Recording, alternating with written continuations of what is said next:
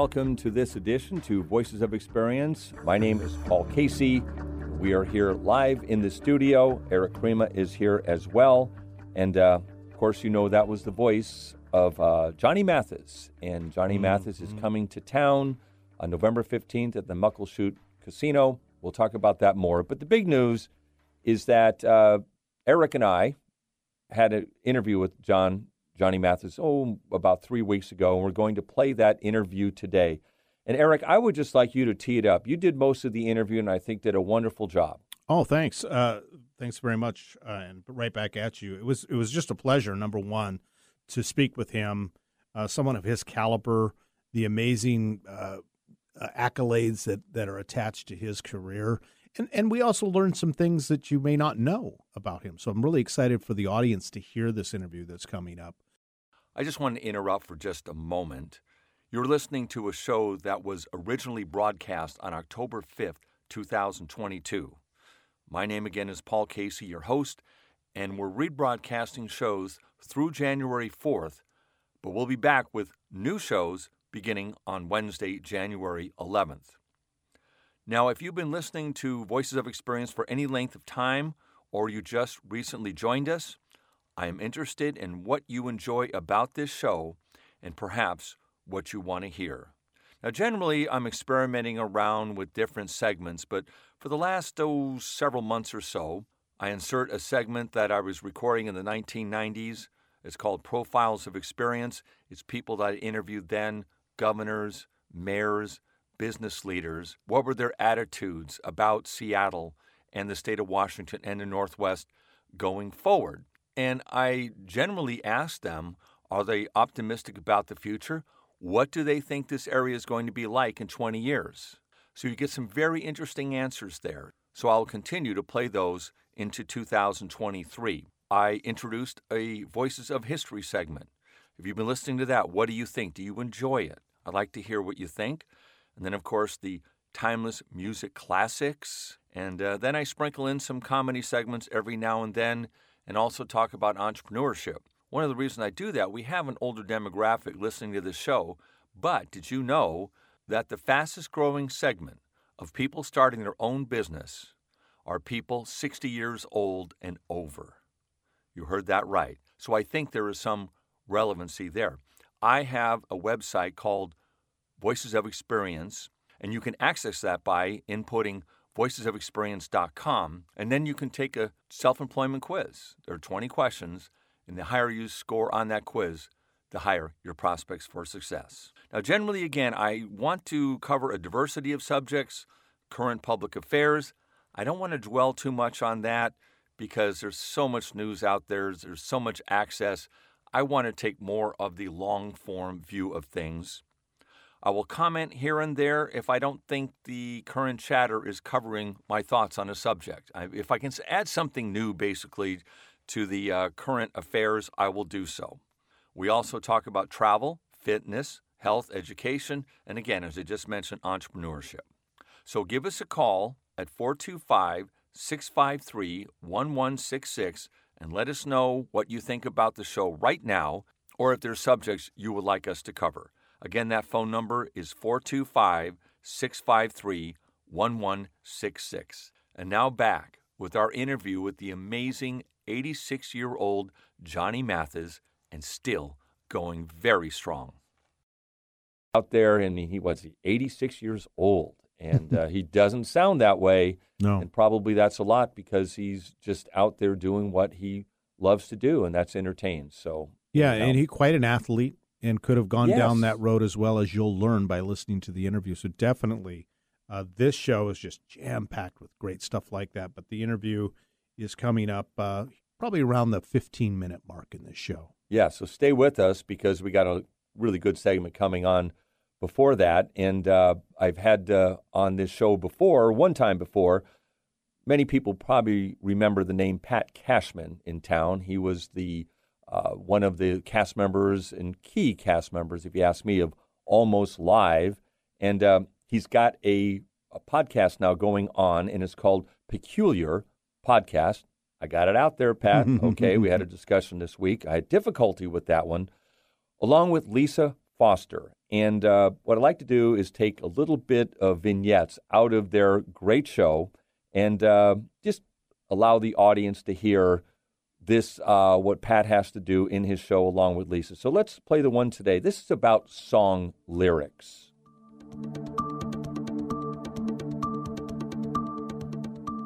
I couldn't understand many of the words of that Fogerty was singing. And I kind of liked it. I thought, I don't know what the words are, but it's cool. It's a cool sounding song.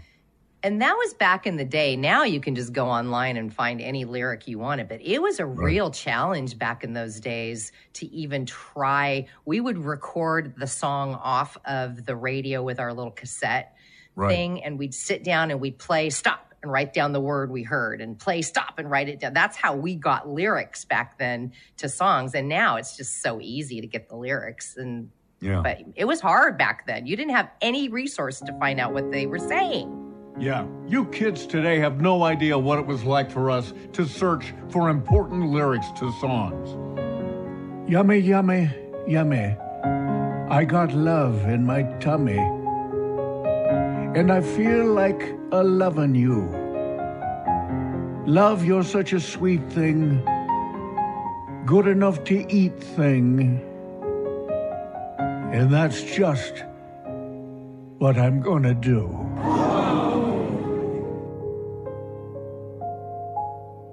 Do you have any respect for people who loudly sing songs with incorrect lyrics and you know they're incorrect? Yes, I do. And you have contempt for those people? No, I do it all the time. I love it. Well, I told you the story about Prince, the Little Red Corvette song, and this again was back because didn't that come out in the early 80s or 1923? It was 1923. So there was no way to find lyrics back then. And I remember I was in a dance club. I'd go clubbing with my girlfriends in Marin County. And that song was very popular. I didn't know what the name of the song was, much less what the lyrics were. But I did not hear Little Red Corvette. What I heard was, pay the rent, collect. And I sang it at the top of my lungs. And somebody said to me once, pay the rent, collect. You know, that's not what they're saying. And I went, really? Because it sounds like that's what it sounds like to me. And they just rolled their eyes and walked away. So that's, there you go. I own that one. And my parents had a song. It was on an old 78 record. I don't know if you ever played any of those. I did. No. And I loved to listen to their music, even though it wasn't my music. I was intrigued by these old big band songs and the Sinatra and the like. Yes, yeah. There was a song called I'm in the Mood for Love. I'm in the mood for love. Simply because you're near me. Funny, but when you're near me, I'm in the mood for love. And a friend of mine used to say, and I would try to sing it, I'd go, I'm in the mood for love, simply because. My friend said, no, you're singing it wrong. It's I'm in the nude for love. I said, are you sure? I'm positive. Okay. And that's the way I sang it. I'm in the nude for love. Well, that doesn't even make sense, that sentence. I'm in the nude for love. That doesn't even make sense. Well, what am I going to say? I'm a kid. But it works. I probably was only 36 or so. I was very naive. Yeah.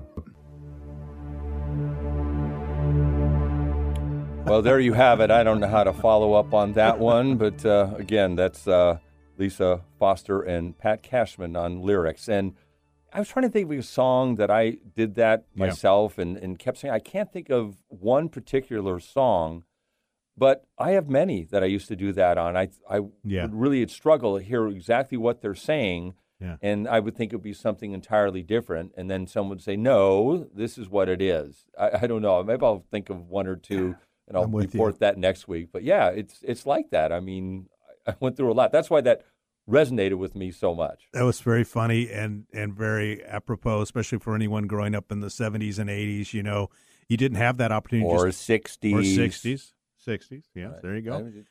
I see along those lines, I just see music on my TV, 70s, 80s, 90s music. Not even playing the 60s anymore. I have to really look more. But anyhow, I should say pre-internet. Sorry to interrupt. Pre-internet is really what I mean, because the internet's ruined so much. I have made declarative statements all the time, or I do all the time, and then I go check the internet, and I'm completely wrong.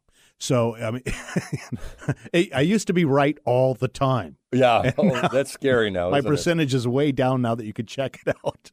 Right, I'm hear you. Well, that's great. So we are going to have Pat and Lisa back in the future. I hope you enjoy this segment as much as we do.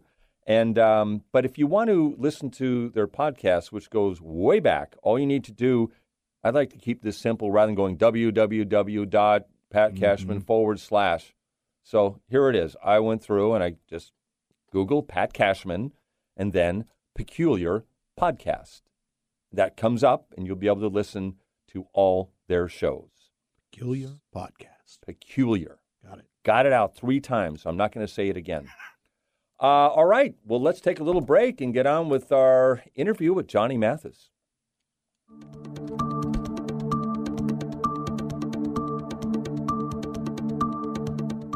And welcome back to Voices of Experience. I'm back in studio. This is Eric. And, of course, across from me is Paul. Paul, how you doing? I'm wonderful, wonderful. We're both wonderful because we have on the line a spectacular guest. We're so happy to have Johnny Mathis with us. Yes. I'm one of those people who you said we're going to be doing an interview with Johnny Mathis, and I went off the rails, and I was so thrilled that I could come in. Thank you for having me here. And, again, just so thrilled that to be able to talk to Johnny Mathis. Well, let's welcome Mr. Mathis. Mr. Mathis, welcome to the program. Bless your heart. Thank you so much. We've been talking about your upcoming reason for being here. November 15th, you're going to be giving a concert out at the Muckleshoot Casino, correct? Yes. Tell us about it. Well, I come from a large family. My dad and my mom, they have 7 kids. From the time I was a young man, my dad sang, and I wanted to sing, and he suggested that I take voice lessons. So what I did is to pay for my voice lessons is I ran errands for my voice teacher, a lovely lady, who had lots of students. So I stayed and listened to her give lessons to her paying students.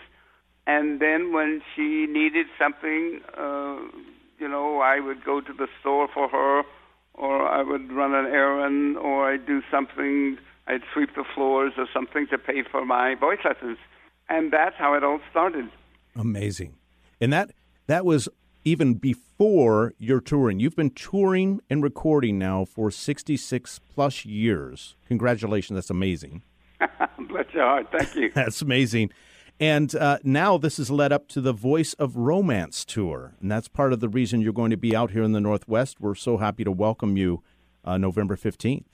Yeah, most of this music that I perform is in a sort of romantic nature.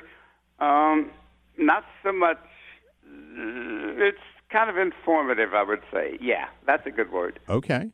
Well, we have, of course, across from me, Paul Casey, and he did say, when I mentioned we had a chance to talk with you, he says, oh, I'm in the studio. I'm coming. Yeah. So, Paul, you're a huge fan. I'm going to kick it over to you. Well, thank you, Eric.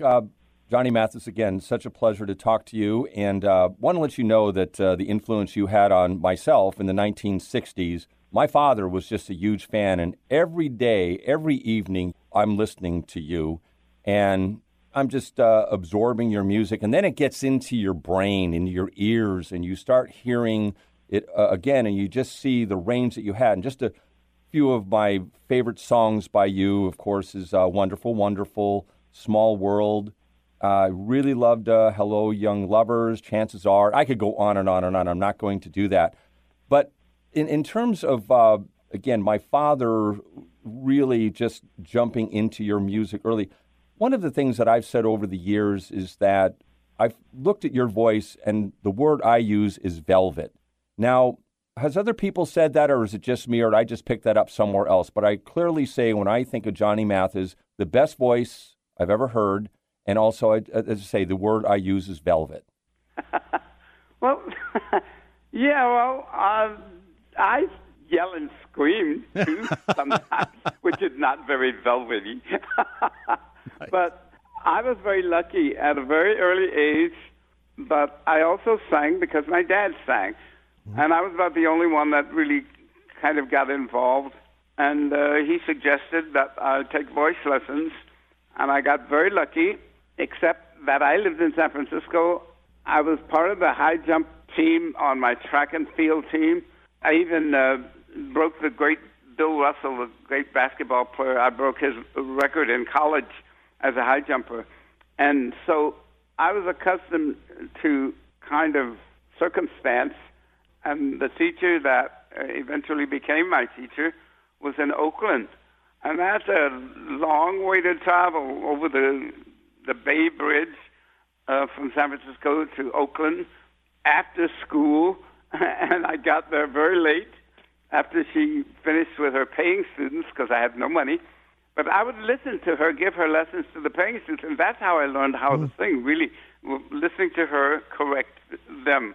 And then occasionally I would have a little chance to be with her on our own, and that's how it all started for me. I guess I was about early 20s, maybe a little younger. Yeah, and you definitely had that proverbial fork in the road where I read that about you, how you were a wonderful athlete. You had a chance to go into the Olympic trials. And then you had then at the same time an opportunity to get more involved in music. So you had this path, a choice. Am I going down an athletic path or am I going down a music path? You chose music, and it's been, what, almost 70 years now of performing. I mean, that is just so amazing. As you look back on the breadth of your career, maybe you can give us some kind of ideas of what it's like to perform live that many times and stay really motivated for it and excited to do that for the fans. I think the thing most people who take voice lessons get from their teachers is that you're going to want to sing all your life. So let's do it properly. It won't harm you in any way, but what the lessons will do is to keep you from ruining the voice that God gave you. And that was the essence of what I did from the time I was about 13 years old. You know, until the rest of my life, is I spent times working with voice teachers all over the world and making sure that I maintained the voice that I had, and that was the crux of the whole life as a singer, because I've lived in Europe for about 5 years, lived in South America, and it was a revelation to me to be able to not only travel that much, but to sing in languages of the places that I lived in. You know, Mr. Mathis, I was citing some of my favorite songs of yours. What are your favorite songs? All of them. Yeah, I don't have... Singing is about singing anything, everything, all the time. So you don't really have special things that you only like. You like everything, and you try everything. I was very lucky in that regard, meeting some wonderful opera singers when I was very young, because I grew up in San Francisco, and they had a lot of opera singers that came through. And I got to know them and learn from them about how to maintain my voice over the years, and so far so good. Yeah. You know, one thing I wanted to ask too about enjoying your music so much is the background orchestras that you were able to pull together, I guess, lack of a better term.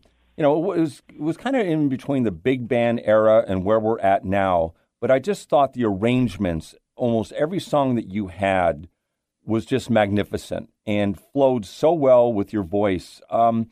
What about that? Did you have a lot to do with that, like the orchestra that backed you up, or was that just something that you just worked together? What happened was I was signed to Columbia Records by the head of jazz music. His name was George Avakian, a wonderful, wonderful man. And he heard me sing at the local jazz club in San Francisco. And we did an album of jazz songs with all the greatest jazz musicians, people like Miles Davis, Chio Macero, John Lewis of the Modern Jazz Quartet. All were on my albums. You know, jazz music is wonderful in so many ways, except that it doesn't sell very many records. Most people listen to it and, oh, that's interesting, but it doesn't influence them the way, you know, the popular music does. Why do you think that is? Why do you think, I felt kind of the same way about jazz, so why do you think, people say they like it, like there was jazz stations all across the country, and then they did some polling or tap scans, and then they found out people don't listen to jazz that much, and a lot of jazz stations went away. But when people are talk about it, they always talk about it's their favorite music. I think jazz music has a tendency to be a little more intricate than the popular music. It's a little bit more diverse, goes all over the place, not necessarily too melodic sometimes, but interesting. Mm-hmm. Most people don't like to listen to music that they're going to have to concentrate. They just like the music to take them over and overwhelm them, and that's what they go for. But, you know, when you're a singer or dancer or whatever you do, you have your own little likes and dislikes, and mostly you embrace almost everything. To me, music is music.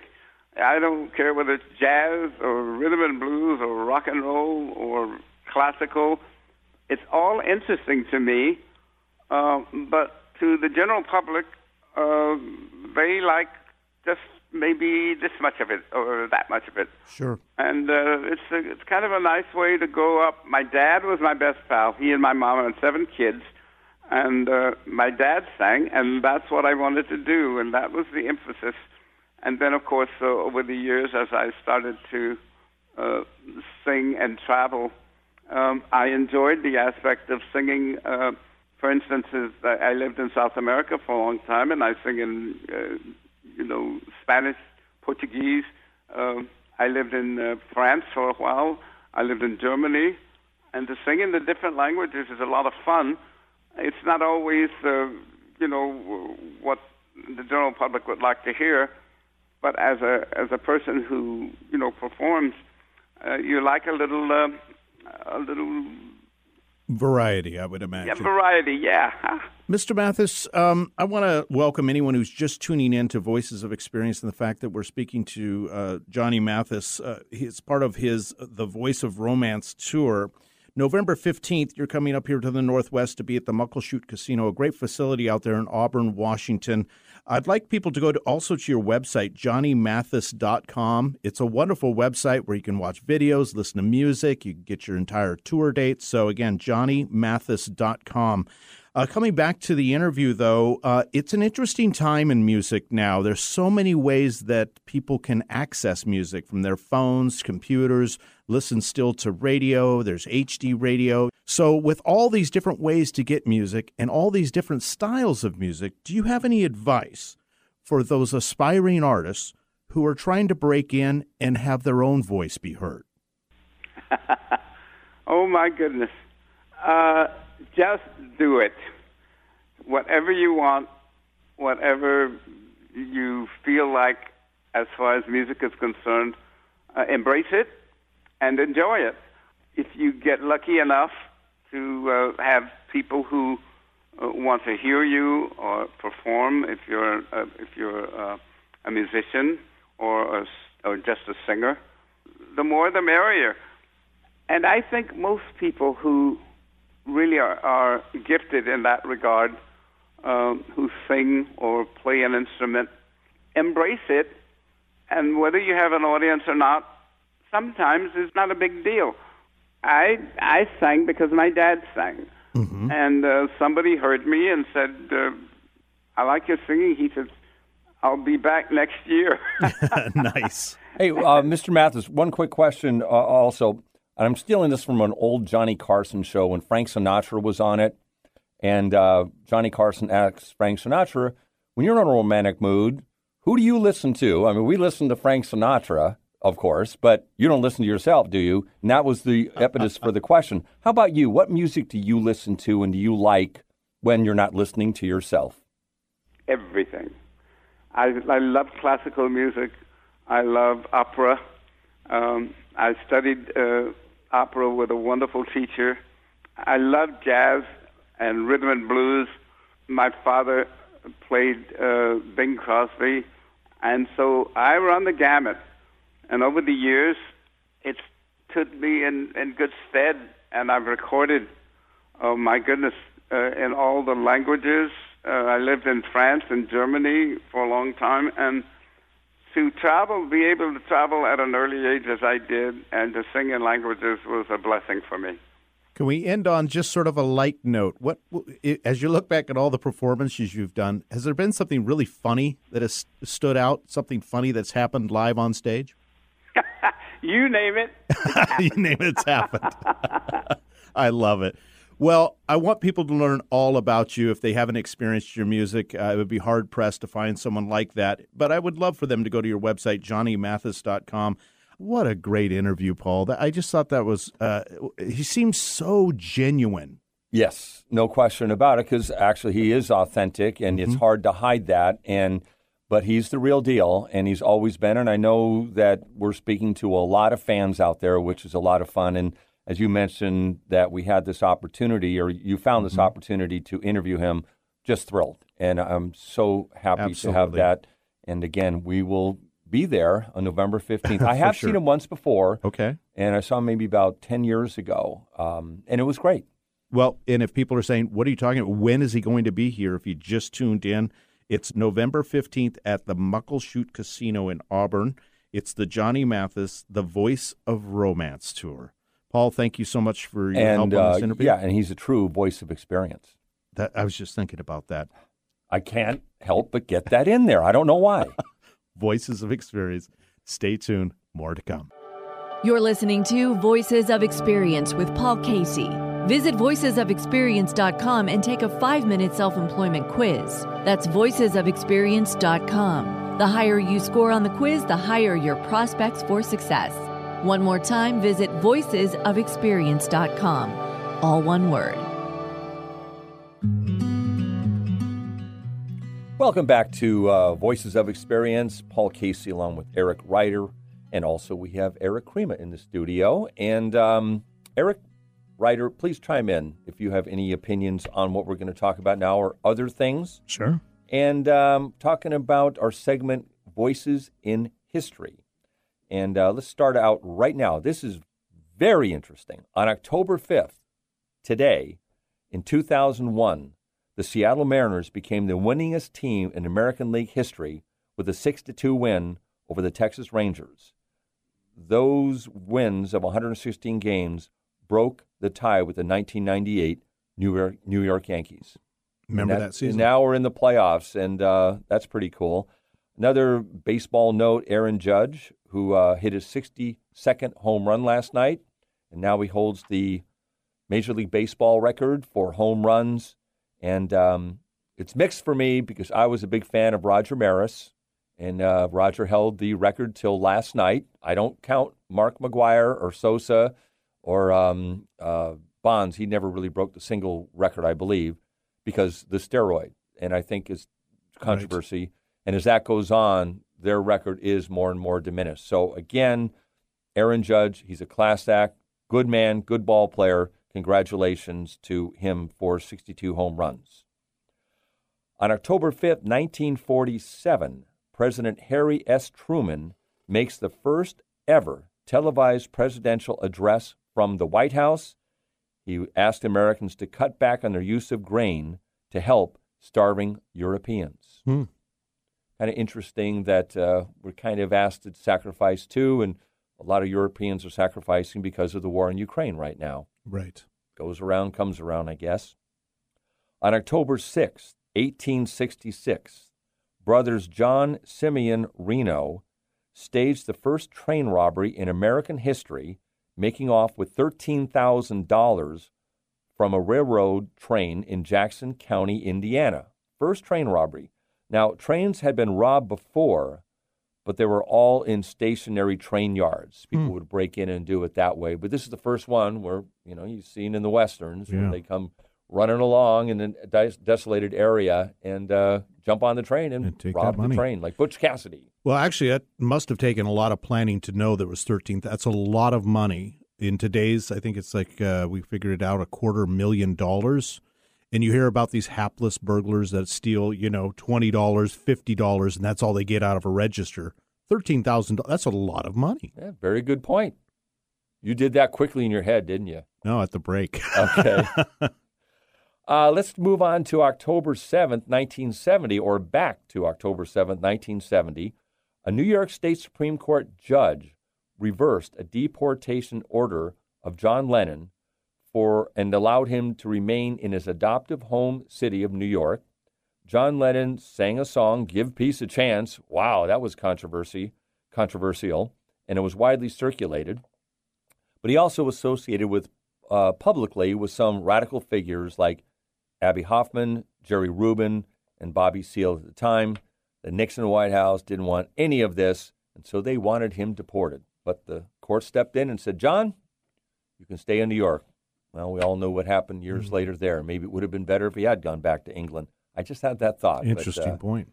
Anyhow, what else do we have? On October 8th, 1871, a flame spark in the Chicago barn of Patrick and Catherine O'Leary. We've all remember this one, but ignited a two-day blaze that killed between 200 and 300 people. Fire destroyed 17,450 buildings, and it left 100,000 homeless and causes an estimated $2,871,000 in damages, which roughly would be $4 billion today. Now, legend has it that a cow kicked over a lantern, but also there were other reasons why people later said that this fire started. One was a comet that came down to Earth and started the fire. And there were a few others, but I just have to say that maybe that was an advanced conspiracy theorist put forth by Steve Bannon's great-grandfather. Could be. There could be a connection. You just don't know about those things. I wasn't there, so I don't know that, but, you know, you really never know. So, well, I always heard about the cow and kicking over the lantern. Right, and there's a song. There could have been a comet, too. You know? It could have been we don't know. We just don't know, do we? That's why he jumped over the moon, by the way. Oh, there the cow, you know. Because that comet, yeah. Scared the heck out of him. Woo! So you're saying the cow saw the comet when he was jumping over the moon. We're going to have to explore this a lot more. It's getting worse. It's getting worse. Yeah, and somewhere it all comes back to the government. Yes, of course. I couldn't believe you said how many structures? 17,000 or something? 17,450 structures, and it was only like in 4 square miles or something. Did I read that right, or I read that somewhere else? But yeah, and pretty amazing. Well, probably one of the worst scenarios when you have fire departments are in their infancy, right? And, you don't have modern pumps and things like that, and then let's get all packed together in a nice concentrated area. And be using things like flaming lanterns and things for light. Sort of a recipe for disaster, I guess.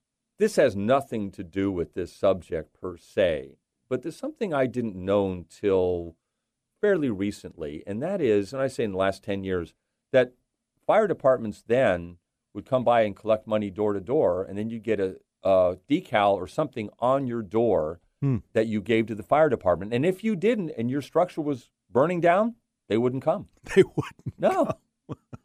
That, I believe, is, it sounds so crazy, but it was kind of done that way. Wow. So let's get that sticker quick. Yeah, absolutely. Now, coming up in just a few moments is an interview I had with a gentleman and his partner, but it talks about essentially that 90 is the new 40. I kind of got this interview pitched to me, and I'm going, oh, really? Yeah. I don't want to kind of go there. But I did, and they do have some credible information. So I will leave it to the readers and the listeners to really think about it, because they do have a book out, and if you want to buy the book, you can certainly do that, and you'll find out how you can do that.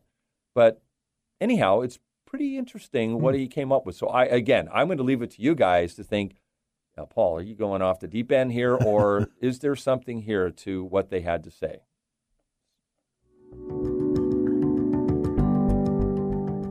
"50 is the new 30.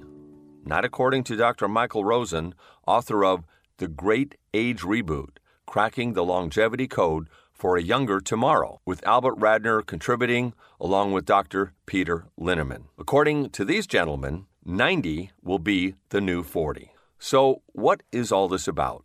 New scientific breakthroughs that will allow us to live longer. What are those? Well, there are 14 different areas that have changed the rate of aging in animals, each in two animal species or more. And these are 14 areas of research into the basic mechanisms of aging. Since 1890, we have increased life expectancy from about 41 to about 78 now, in a relatively straight line fashion of about 2.5 years every 10 years. But now we are increasing it at a rate of about, meaning with this expectation, we expect that with an 80% probability or more, life expectancy will increase to about 30 years.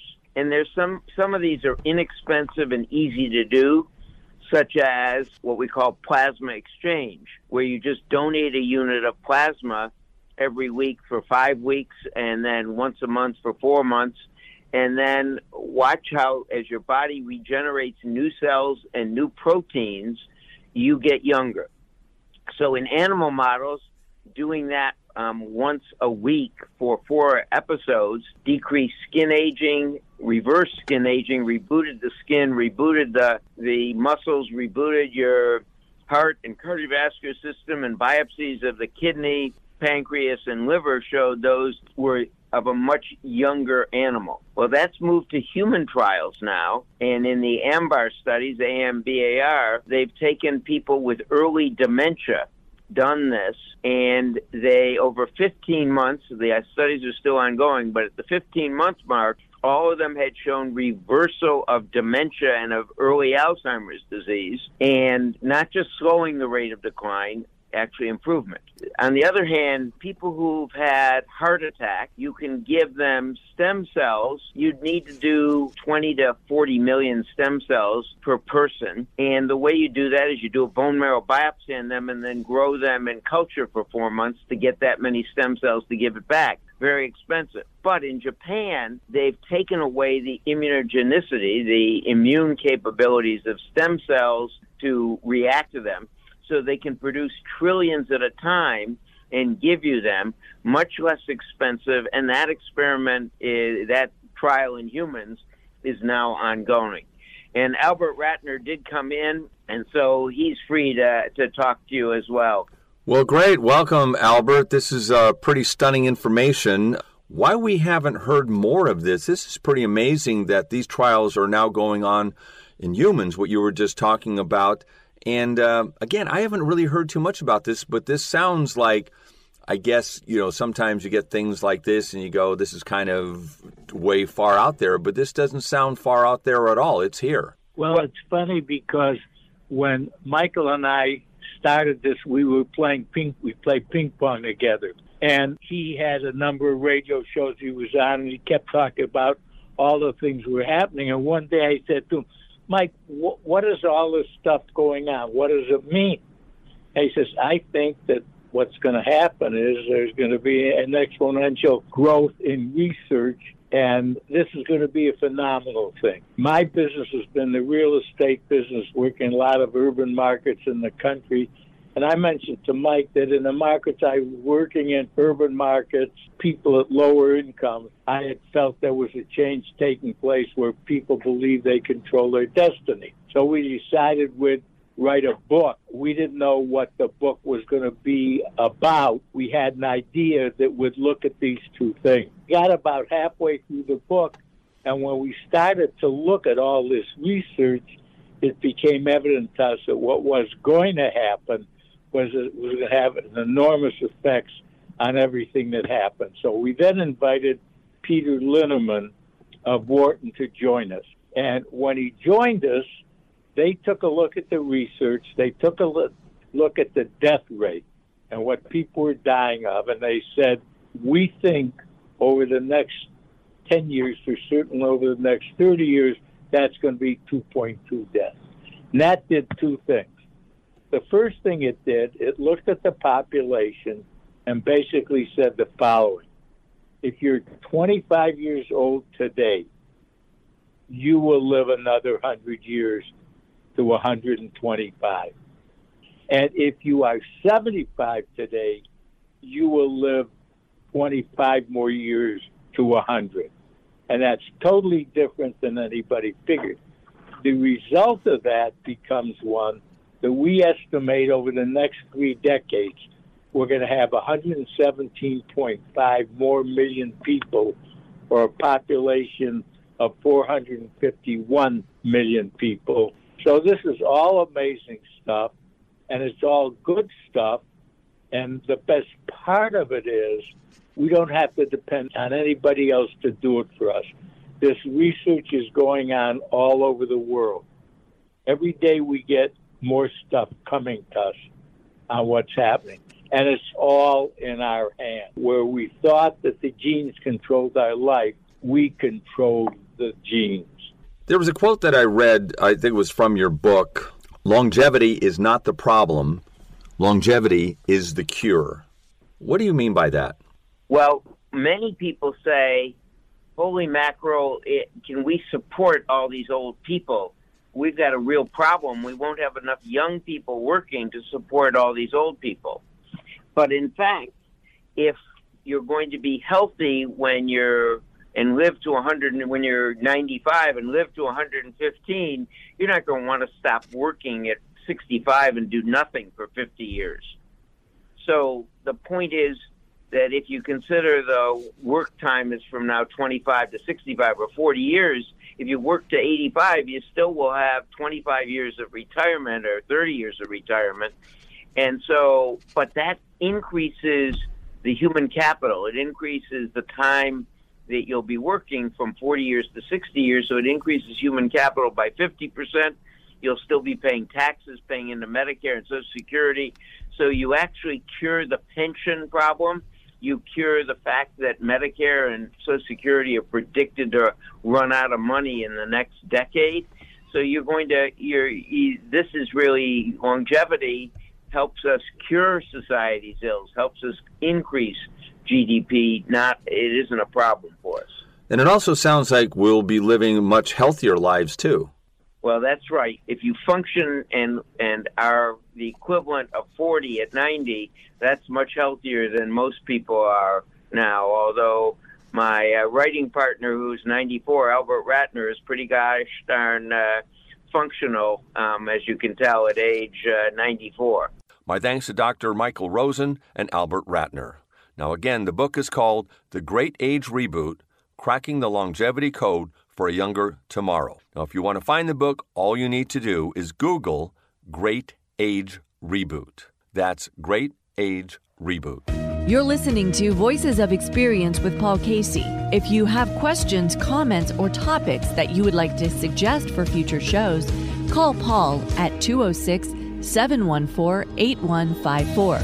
That's 206-714-8154.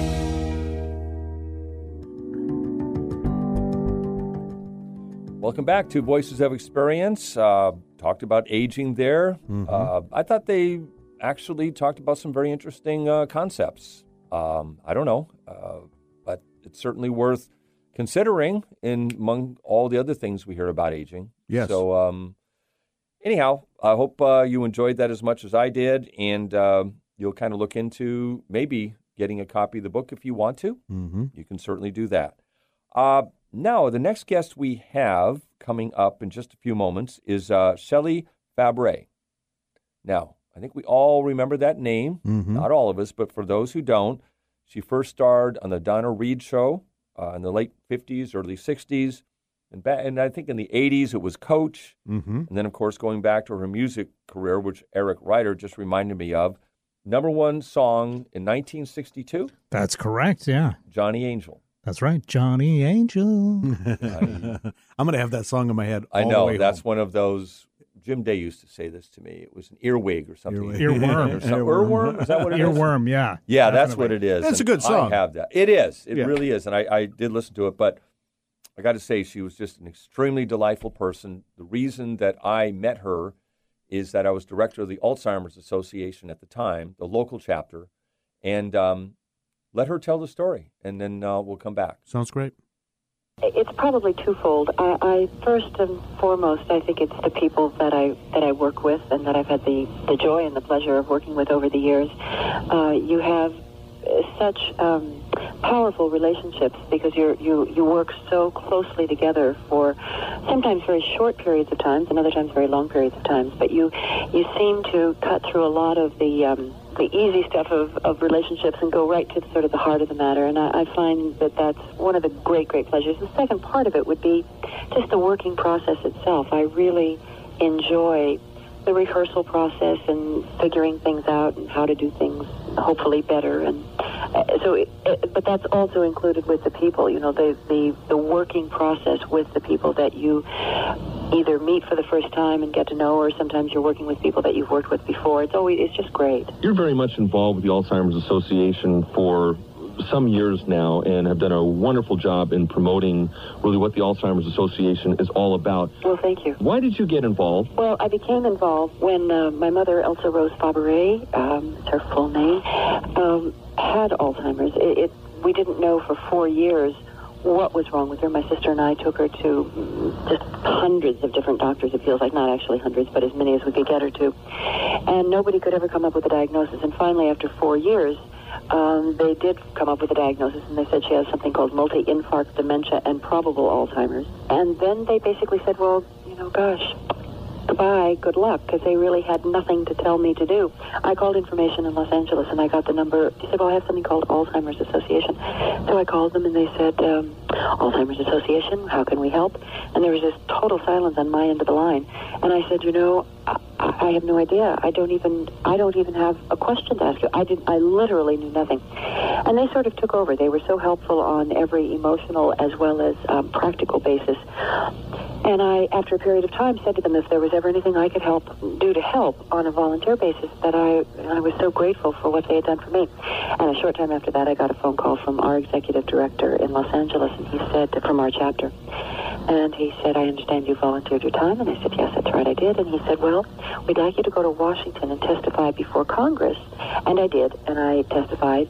And that began my journey with the Alzheimer's Association. I was able to use the visibility that I have from all of my years of working, but certainly at the present time with Coach, and use it to so that people like you would kindly call and ask for information about what I'm doing in my life and about the Alzheimer's Association.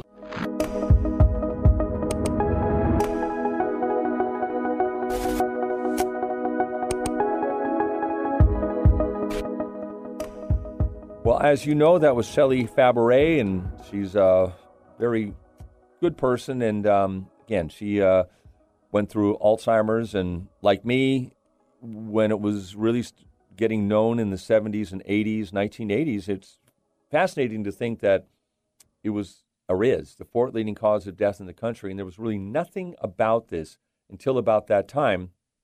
She noticed her mother, as she said, having some difficulty, had not a clue as to what was going on, called the Alzheimer's Association and got a lot of help from them, which is good to hear. And then she, again, was very supportive of our organization. She came up here maybe 2 or 3 times to help us out. And as I say, just a very delightful person, Shelley Fabares. So those are kind of fun little tidbits that we will play occasionally on this show because I have a lot of these back from the 1990s. Yeah, and if you don't remember who she is, just Google her name, look up the picture, and at least the one I'm looking at was from 1991, and she has one of these faces that you can tell she smiles a lot, like a natural smile, you know. Right. And I get the feeling from your interview with her and just what little I've read and seen photos and things that she is one of those authentic, really nice people.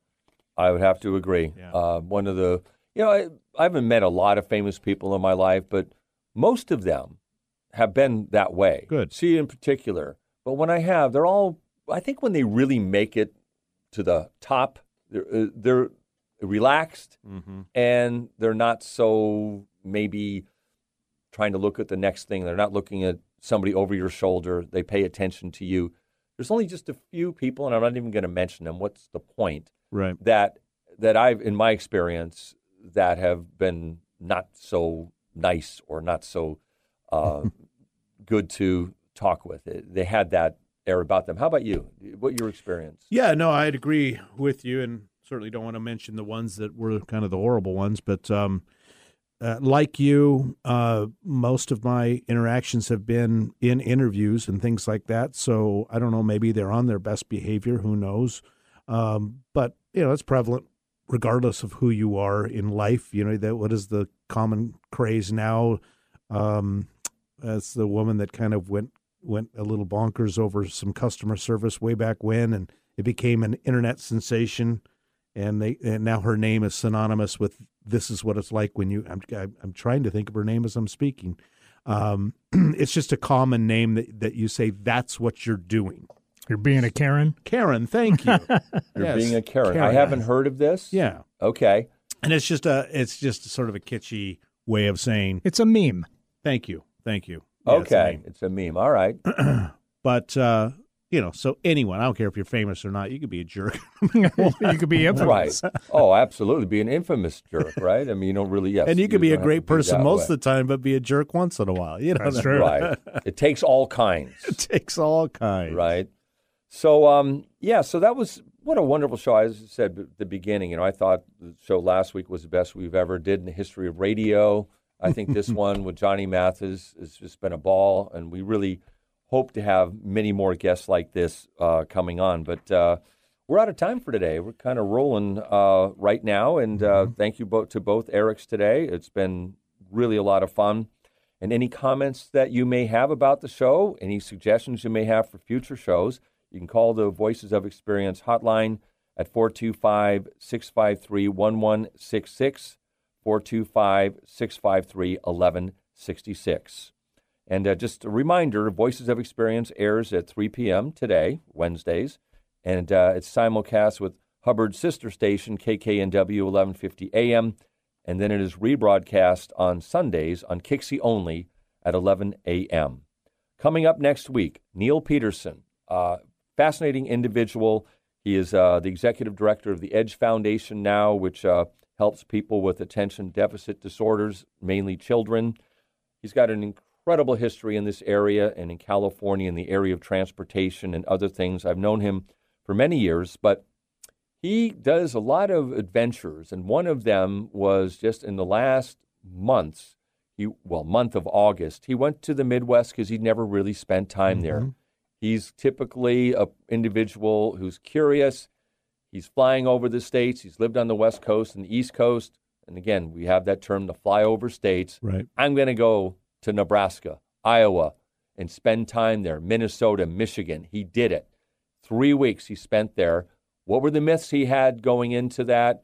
And what's the reality? I'm always interested in that. Mm. So I'm going to have him on next week talking about that. Again, my name is Paul Casey. Thanks to Eric Crema here, Eric Ryder. So much great work on the boards. And with this quote of the week, an appeaser is one who feeds the crocodile, hoping it will eat him last. Winston Churchill.